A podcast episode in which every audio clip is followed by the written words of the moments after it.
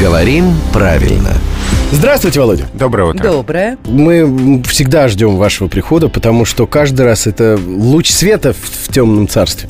Вот сейчас мы ваш прожектор поворачиваем на э, усилия. Вот усилия можно потратить? Вот я потратил столько усилий на то, чтобы...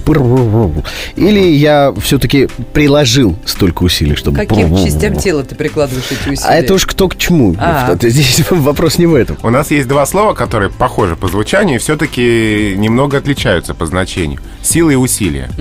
Вот со словом силы глагол потратить употребляется совершенно нормально. Да, я потратил силы в Да, спортзале, например. да. А Усилие, значение этого слова, физическое, умственное, душевное и так далее, напряжение. И вот напряжение потратить уже довольно сложно. Поэтому со словом усилие все-таки лучше употреблять глагол приложить. Приложить немало усилий. То есть потратить немало сил, но приложить немало усилий. Вот такое употребление корректно. Вот я же говорю, луч света. Потому что, ну, если честно, мне тоже казалось, что усилия можно только прикладывать. Так я, может быть, тогда останусь, и у вас все время светло будет. Оставайтесь. Зачем я ухожу все время? Володя с нами. А Будете как нашим... тарифицируются ваши энергозатраты? Володя все делает только по доброте душевной, так сказать. А? Да. Альтруист Владимир Пахомов, он же главный редактор «Грамоты.ру».